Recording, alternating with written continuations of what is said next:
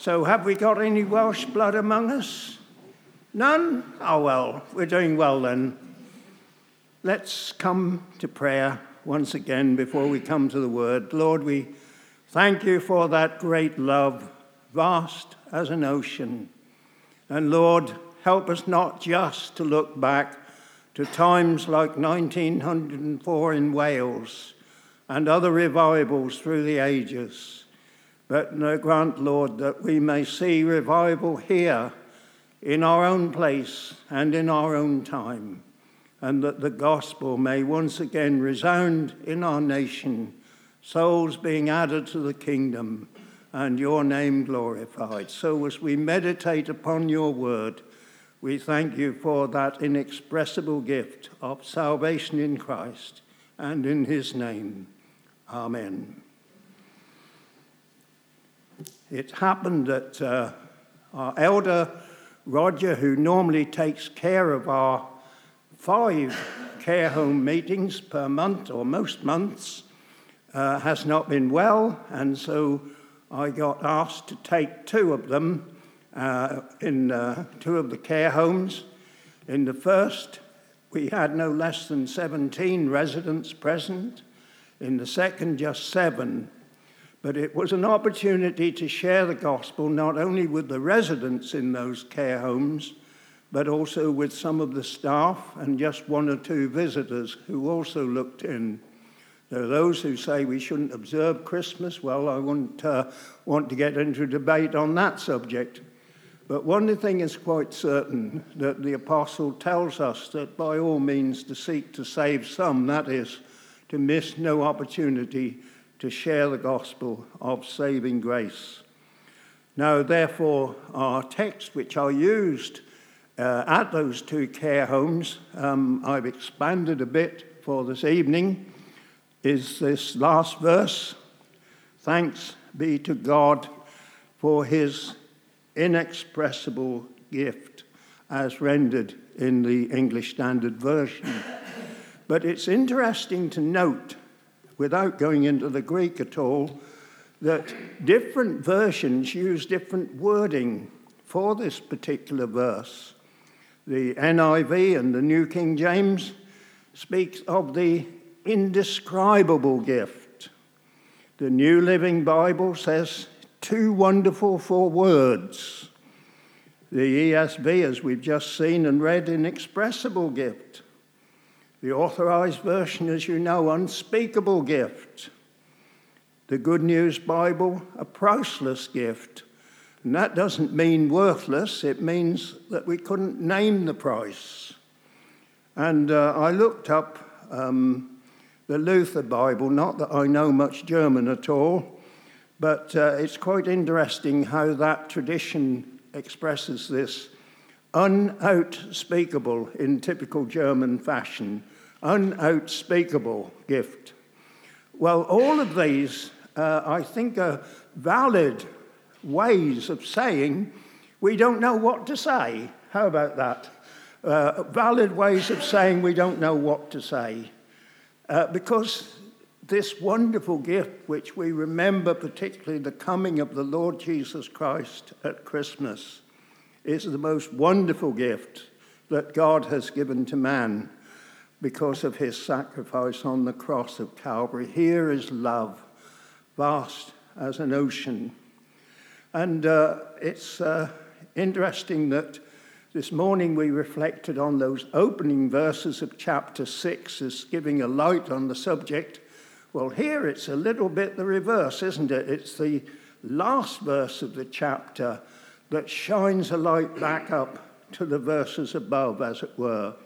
And so it is valid as a footnote to the chapter because all that's described in this chapter, this uh, generous giving of the Corinthian Christians that Paul boasts about, as it were, is reflected in the love of Christ. But then it's also an extension to that theme because when we think of giving, then our eyes lift up, as it were, from our giving to that great and inexpressible gift. So I want to look at this in two parts this evening, or two main sections. Firstly, the inexpressible gift of Christ. This, uh, some would think, is a Christmas theme, but I think it's also appropriate as an end of year and looking forward to the New Year theme because we are thinking this morning uh, of uh, timing. And this is a significant time, is it not, as we stand at the end of one year, which has been a very eventful and uh, traumatic year for many, uh, personally, uh, for people we know, and for our nation, perhaps for our church, we don't know, but a difficult year. But also a year when we have to look forward to what may happen. And the first point I would want to make concerning this inexpressible gift is that is is a necessary gift. And as soon as I'd written necessary, I wrote again essential. Some things are necessary, but this is more than necessary. This is an essential gift.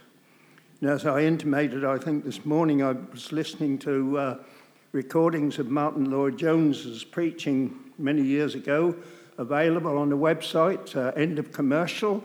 Uh, if you see me at the end, I'll tell you the website. It's well worth a visit. And the point he was making yesterday was that uh, the covenant that God made at various points with Adam and Eve and with Noah and with Abraham, of course, and then the new covenant of the New Testament uh, always was accompanied by the shedding of blood. And the reason is, of course, that sin can only be atoned by the shedding of blood. And earlier in this epistle, Paul says this in chapter 5, verse 10 We must all appear before the judgment seat of Christ, that each one may receive what is due to him for the things done while in the body, whether good or bad. And Paul is writing this, as it were, tongue in cheek, because we know from Scripture that we can do no good. All our righteousness, all our good acts in God's sight are filthy rags. They are something which God cannot accept. We cannot earn our salvation. Now, some years ago, you may remember the fashion for uh, having stickers on Bibles, Smile, Jesus loves you. I hope none of you have got one of those on, or you might take offense, but we need to be very careful, you see, because when we think of our sin, then we have nothing to smile about, nothing at all. We need to be very sure that our sin, when we appear before the judgment seat of Christ, will rank us not with the good, not with the sheep, but with the goats. We will not be able to stand before the judgment seat of Christ.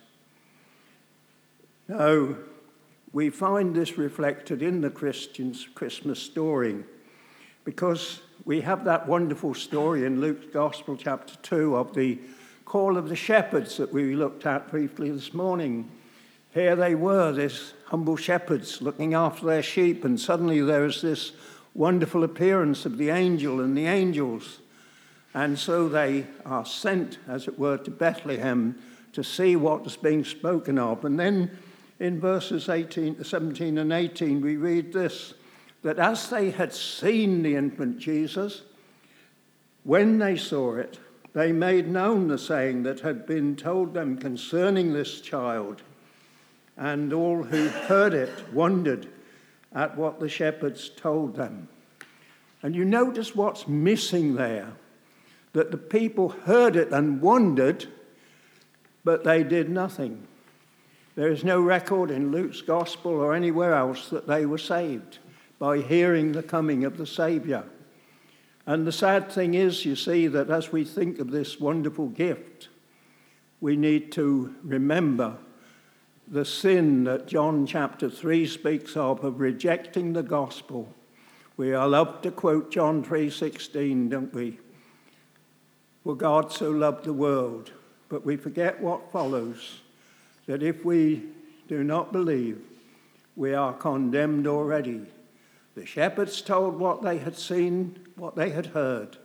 The people wondered, but we have no indication that they savingly believed. What about you this evening? This essential gift will bring you salvation, but will it? Will you not heed it and listen that this great gift will be yours? Now, during the week, I believe it was this last week, it was said on the uh, television and uh, in the paper of a certain woman, I won't call her a lady because I don't think she is, who is paying herself over 300 million pounds a year. Now, one of my Facebook friends commented upon a certain gentleman who assists our Prime Minister who's earning three times the national salary. Well, I won't comment on that. This woman pays herself 10,000 times the national salary. 10,000 times the national average salary. Is she worth it? What does Scripture say? What shall it profit a man if he gains, gains the whole world and forfeits his soul? Well, I don't know where that lady stands, that woman stands spiritually. I suspect that when she appears before the judgment seat of Christ, she'll say, Well, I'm a billionaire. I've helped lots of people to ruin with gambling. Aren't I a lovely lady? Aren't I fit for heaven? Go. But what about you? What about me? Have we received this gift? But then you see the verse also says, Matthew 16 26, What shall a man or a woman or a boy or a girl give in, in return for his soul? Now, uh, I don't know if you're into computers at all, but uh, part of the computer language or parlance is uh, about booting the computer. Have you heard that one? You boot the computer. Well, do you know where that comes from?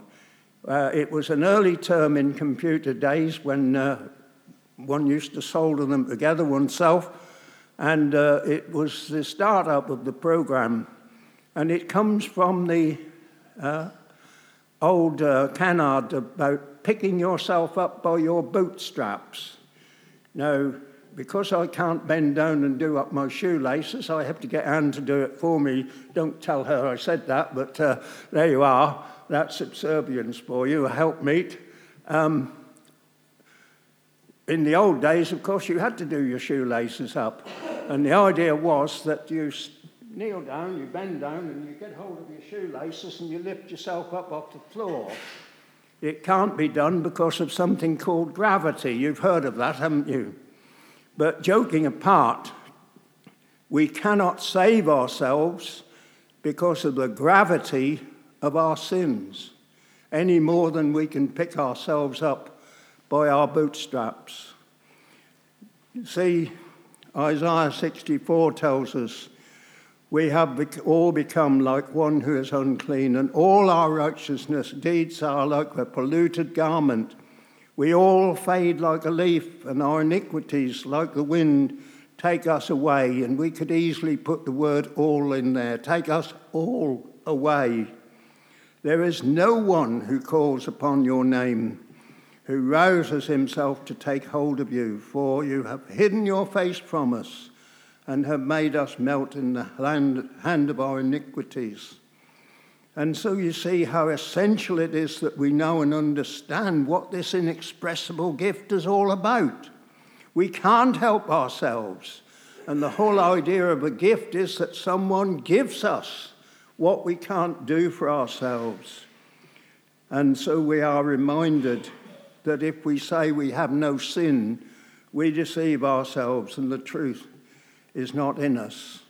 Another of the people I follow on Facebook wrote this week that God doesn't hear the prayers of sinners. Well, I had to write back and say, well, if we don't call upon the name of the Lord, we shall not be saved.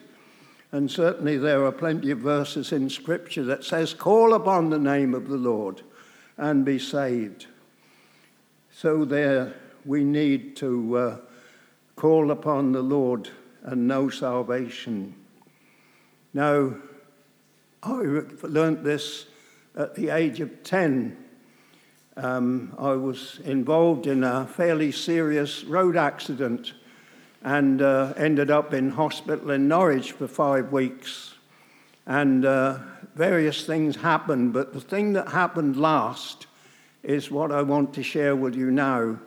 Because just prior to uh, being discharged from hospital, according to my mother, I was kicked out because I was such a nuisance, but uh, that's motherly love for you.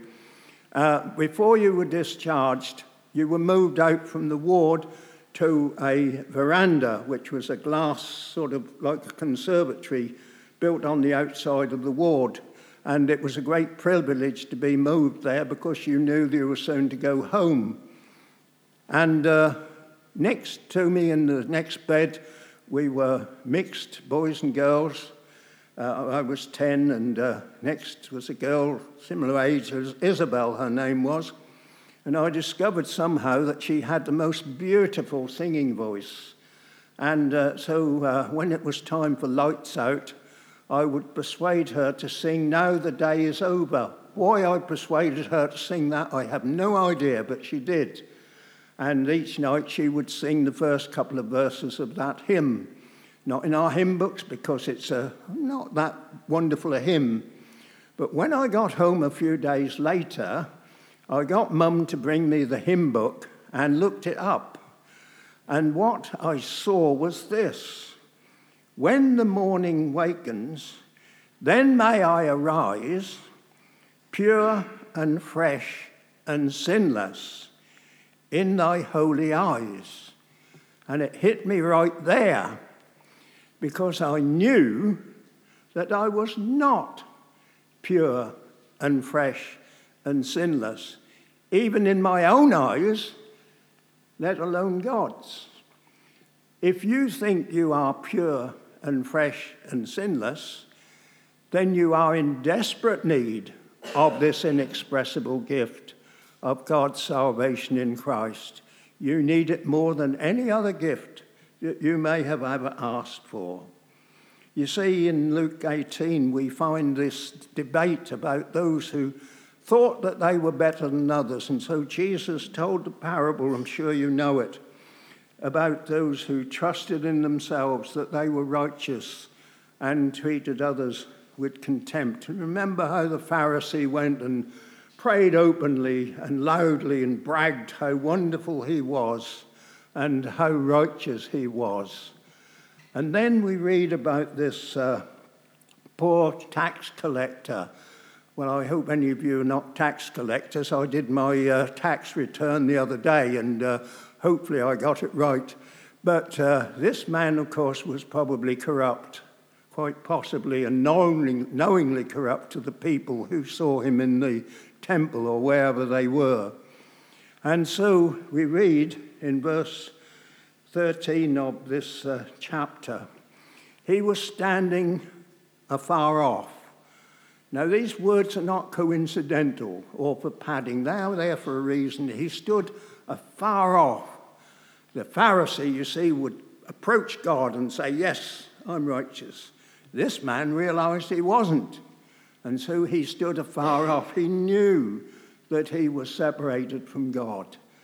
And without this inexpressible gift, so are we all.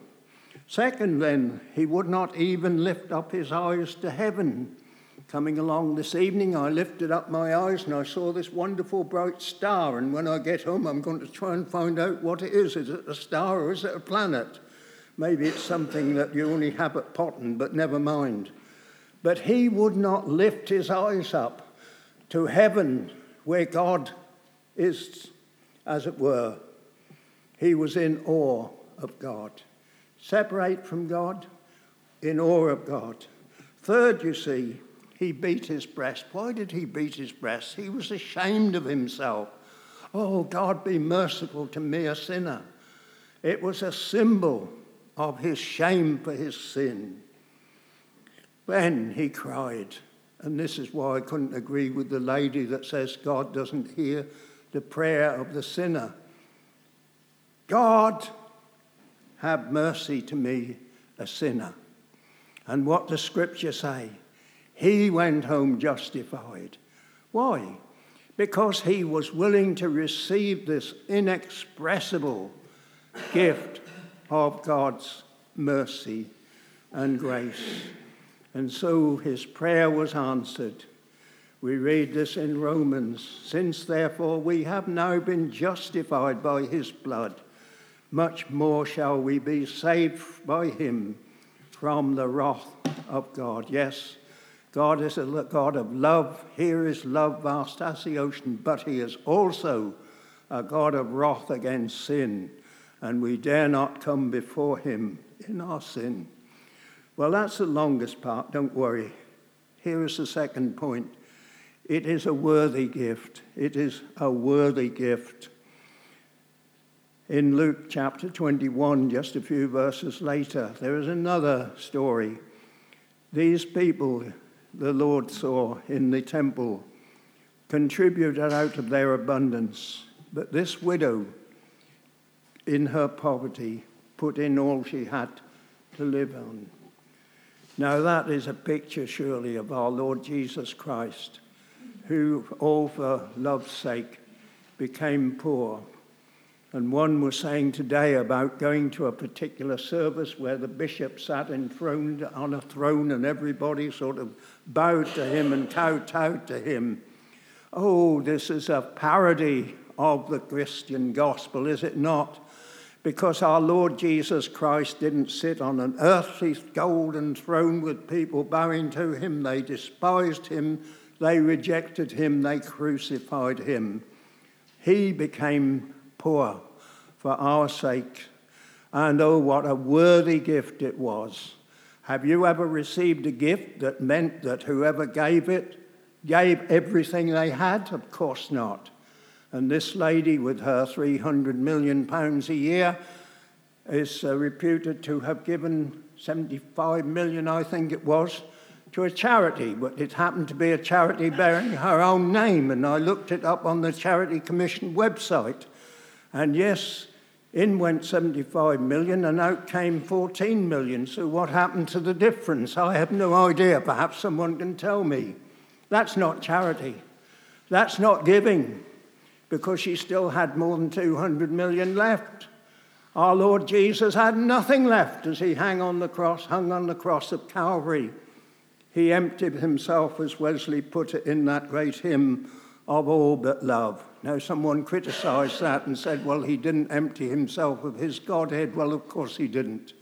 But humanly, everything that any man or woman could perceive was gone.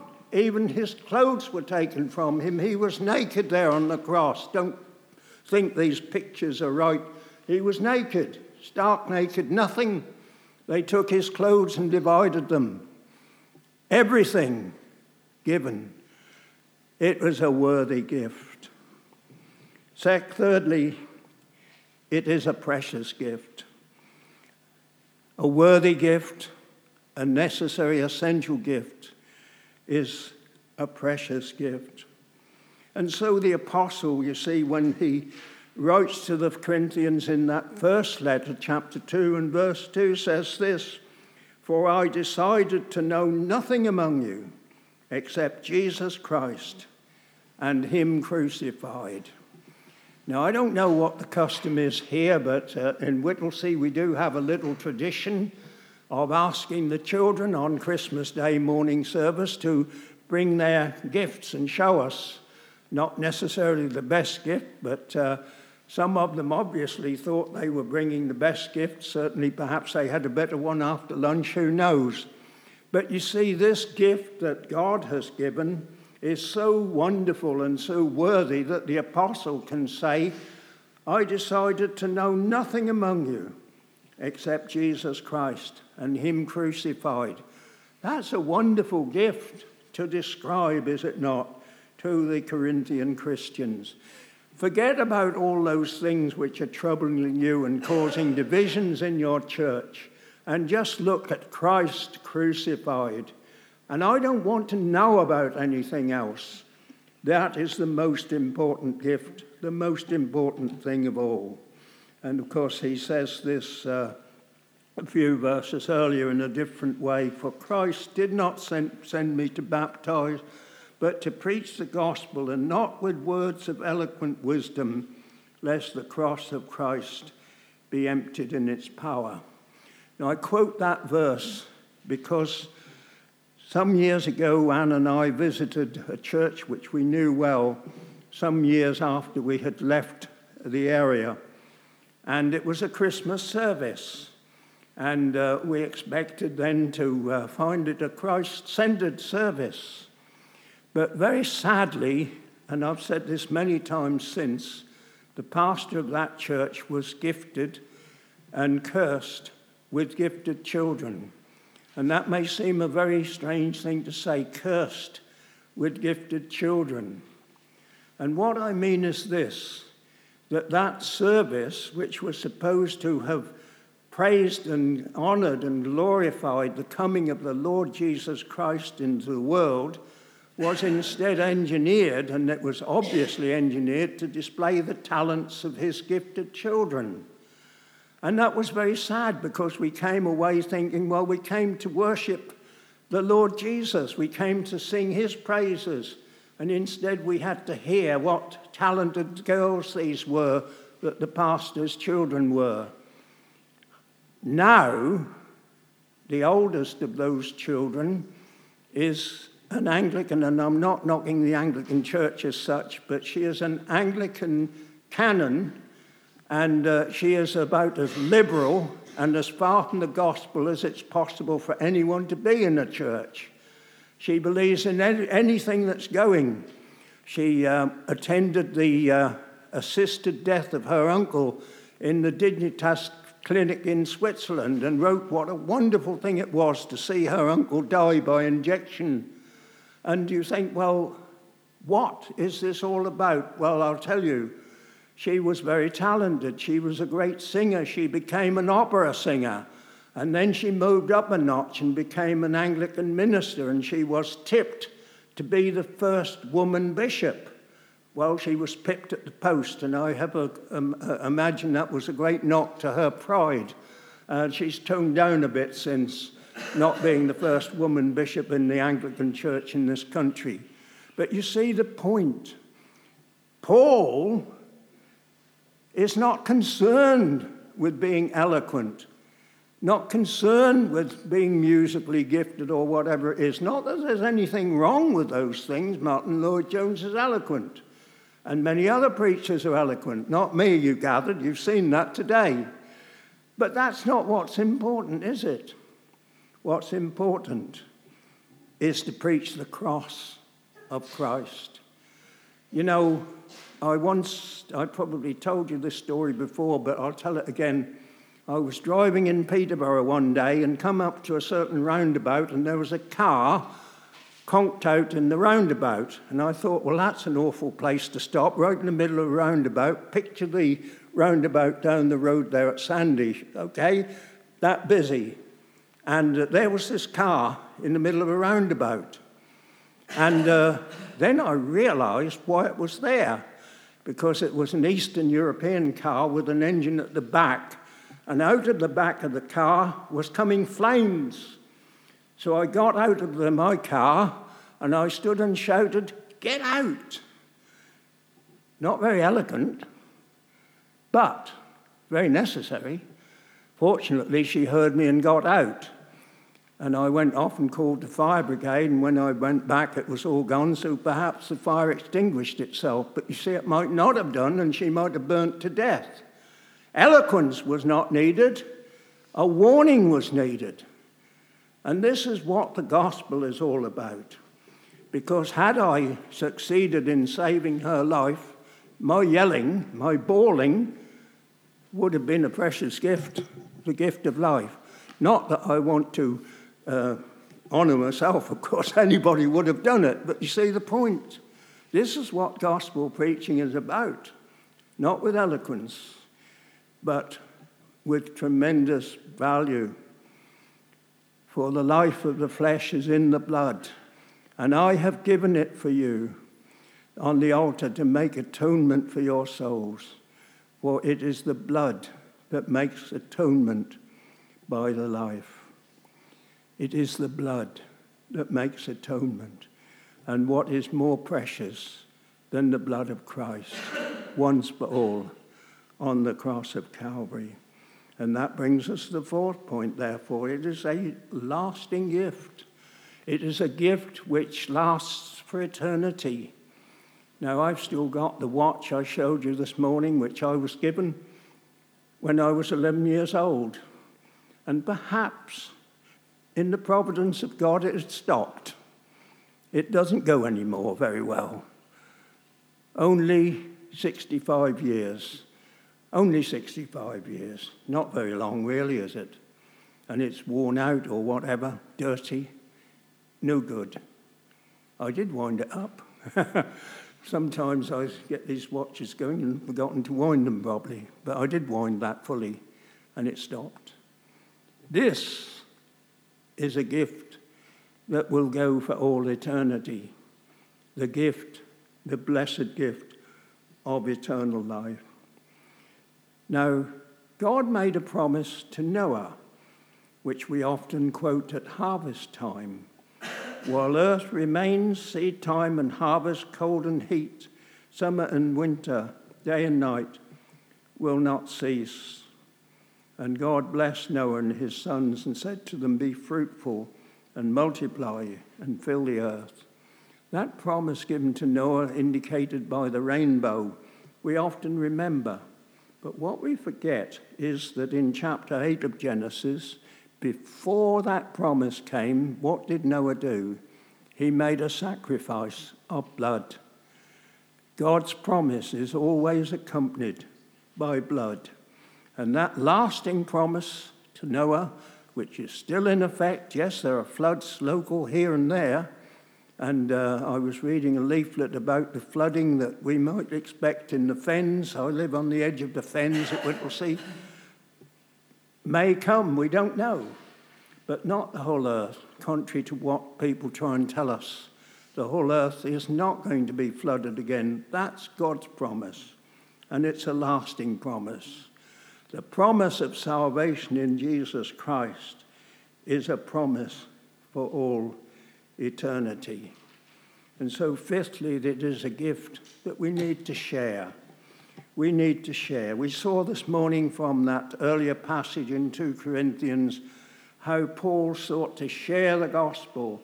He sought to share it with an open heart and seeking the salvation of the lost. If I speak in the tongues of men and angels but have not love, I am a noisy gong and a clanging cymbal. And if I have a prophetic powers and understand all mysteries and all knowledge, and if I have all faith so as to remove mountains, but have not love, I am nothing. So faith, hope, and love abide, these three, but the greatest of these is love. Sadly, a church where I do sometimes preach over in Norfolk has had a division. And I don't know how public this is, but I won't name the church. But it's very sad, having known that church for well over 50 years, that now there is a division. They worship together, but they are not united in the gospel. We ought to love one another, and because of this great gift of the cross of Calvary, to bear with one another, to forgive one another. So when Peter writes, 1 Peter verse, chapter 4, verse 10, as each has received a gift, so use it to serve one another. And when we have received that inexpressible gift of salvation in Christ, so much more should we serve one another. Now, my second point is just a few brief headings because it's just quoting from the verses of this chapter above our text and it is concerned with the Christian gift of Christian love. We read in Colossians, put on then as God's chosen ones, holy and beloved, compassionate hearts, kindness, humility, meekness, patience, bearing with one another, And if one has a complaint against another, forgiving each other. As the Lord has forgiven you, so you must also forgive. And above all these, put on love, which binds everything together in perfect harmony. And let the peace of Christ rule in your hearts, to which indeed you were called in one body, and be thankful. Now, I will for once quote the Greek this evening because the Greek words are different order. And thankful be the word be being secondary to the word thankful. Thankful be. Why? We have received God's most inexpressible gift of salvation. Thankful be. Thankful be. So let's just work this out from these earlier verses of 2 Corinthians chapter 9 very briefly. Firstly, we see it is spontaneous, verses 1 and 2. Paul says, It is superfluous for me to write to you about the ministry for the saints. Why? Well, because it's so spontaneous, he doesn't need to remind them, they're doing it anyway. Oh, how often we have to be reminded to do things. But these were doing it. Despite their faults, they were spontaneous in their love. Secondly, verse uh, 2 again, it is enthusiastic, for I know your readiness, of which I boast about you to the people of Macedonia. They were ready, they were enthusiastic in their giving. What about you? What about me? Are we enthusiastic in our giving or are we parsimonious and need reminding? Well, they were enthusiastic. Secondly, uh, thirdly, rather, they were inspiring and your zeal has stirred up most of them. Speaking of other Christians, they inspired other Christians. Can you look in the mirror when you get home and say, I inspire other Christians? That's a tall order. Can we do it? Well, we should be able to do it. That's what it's saying right here. They were an inspiration to other Christians. They stirred up most of them, not all of them. Perhaps you are one that doesn't get stirred up. Perhaps it's because the people you see are not inspiring you to be stirred up. They were stirred up. Fourthly, it was dependable. Otherwise, if some Macedonians come with me and find that you are not ready with gifts, verse 5, we should be humiliated, to say nothing of you, for being so confident. Paul, you see, knew he could depend upon these Corinthian Christians for their generosity with their gift? Are you dependable in your service for the Lord as an individual and in this church fellowship or wherever your church fellowship is? Are you reliable? Are you dependable? These were. So Paul had no qualms about bringing witnesses to see that they were all he said that they were. It is richly rewarded. What? We are told elsewhere not to seek a reward. But Paul says the point is this whoever sows sparingly will reap sparingly, and whoever sows bountifully will also reap bountifully. Now, I don't think he's saying you should only give if you expect something back. That is the tragedy of the national lottery, and I will stick my neck out and say no Christian should ever go in for that sort of thing because people say, well, we're raising money for charity. Yes, but they will only do it if they stand the prospect of winning a million pounds. Now, I'm not sure if I got this right, but I think a chap who won a hundred million pounds a few years ago has now died. So, what happened to his money? I don't know. People will only give if they think they're going to win something. No Christian should have that attitude to give and not to count the cost is the big biblical point. We should not be doing this. We should be giving and not counting the cost. Why? Because God will reward, not with a million pound jackpot so we can live a life of idle luxury, but with eternal life. We will receive pressed down and running order. And final point God loves a cheerful giver. God loves a cheerful giver. I love that verse because it ties in so wonderfully with verse 16. Thanks be to God for his inexpressible gift. God gave his Son, the Lord Jesus Christ, on the cross of Calvary. What kind of love is this? Now, I got it right this time, I think, Will, have I not? What kind of love is this? Let's close with that hymn and reflect upon that wonderful gift given in love upon the cross of Calvary. Let's stand and sing.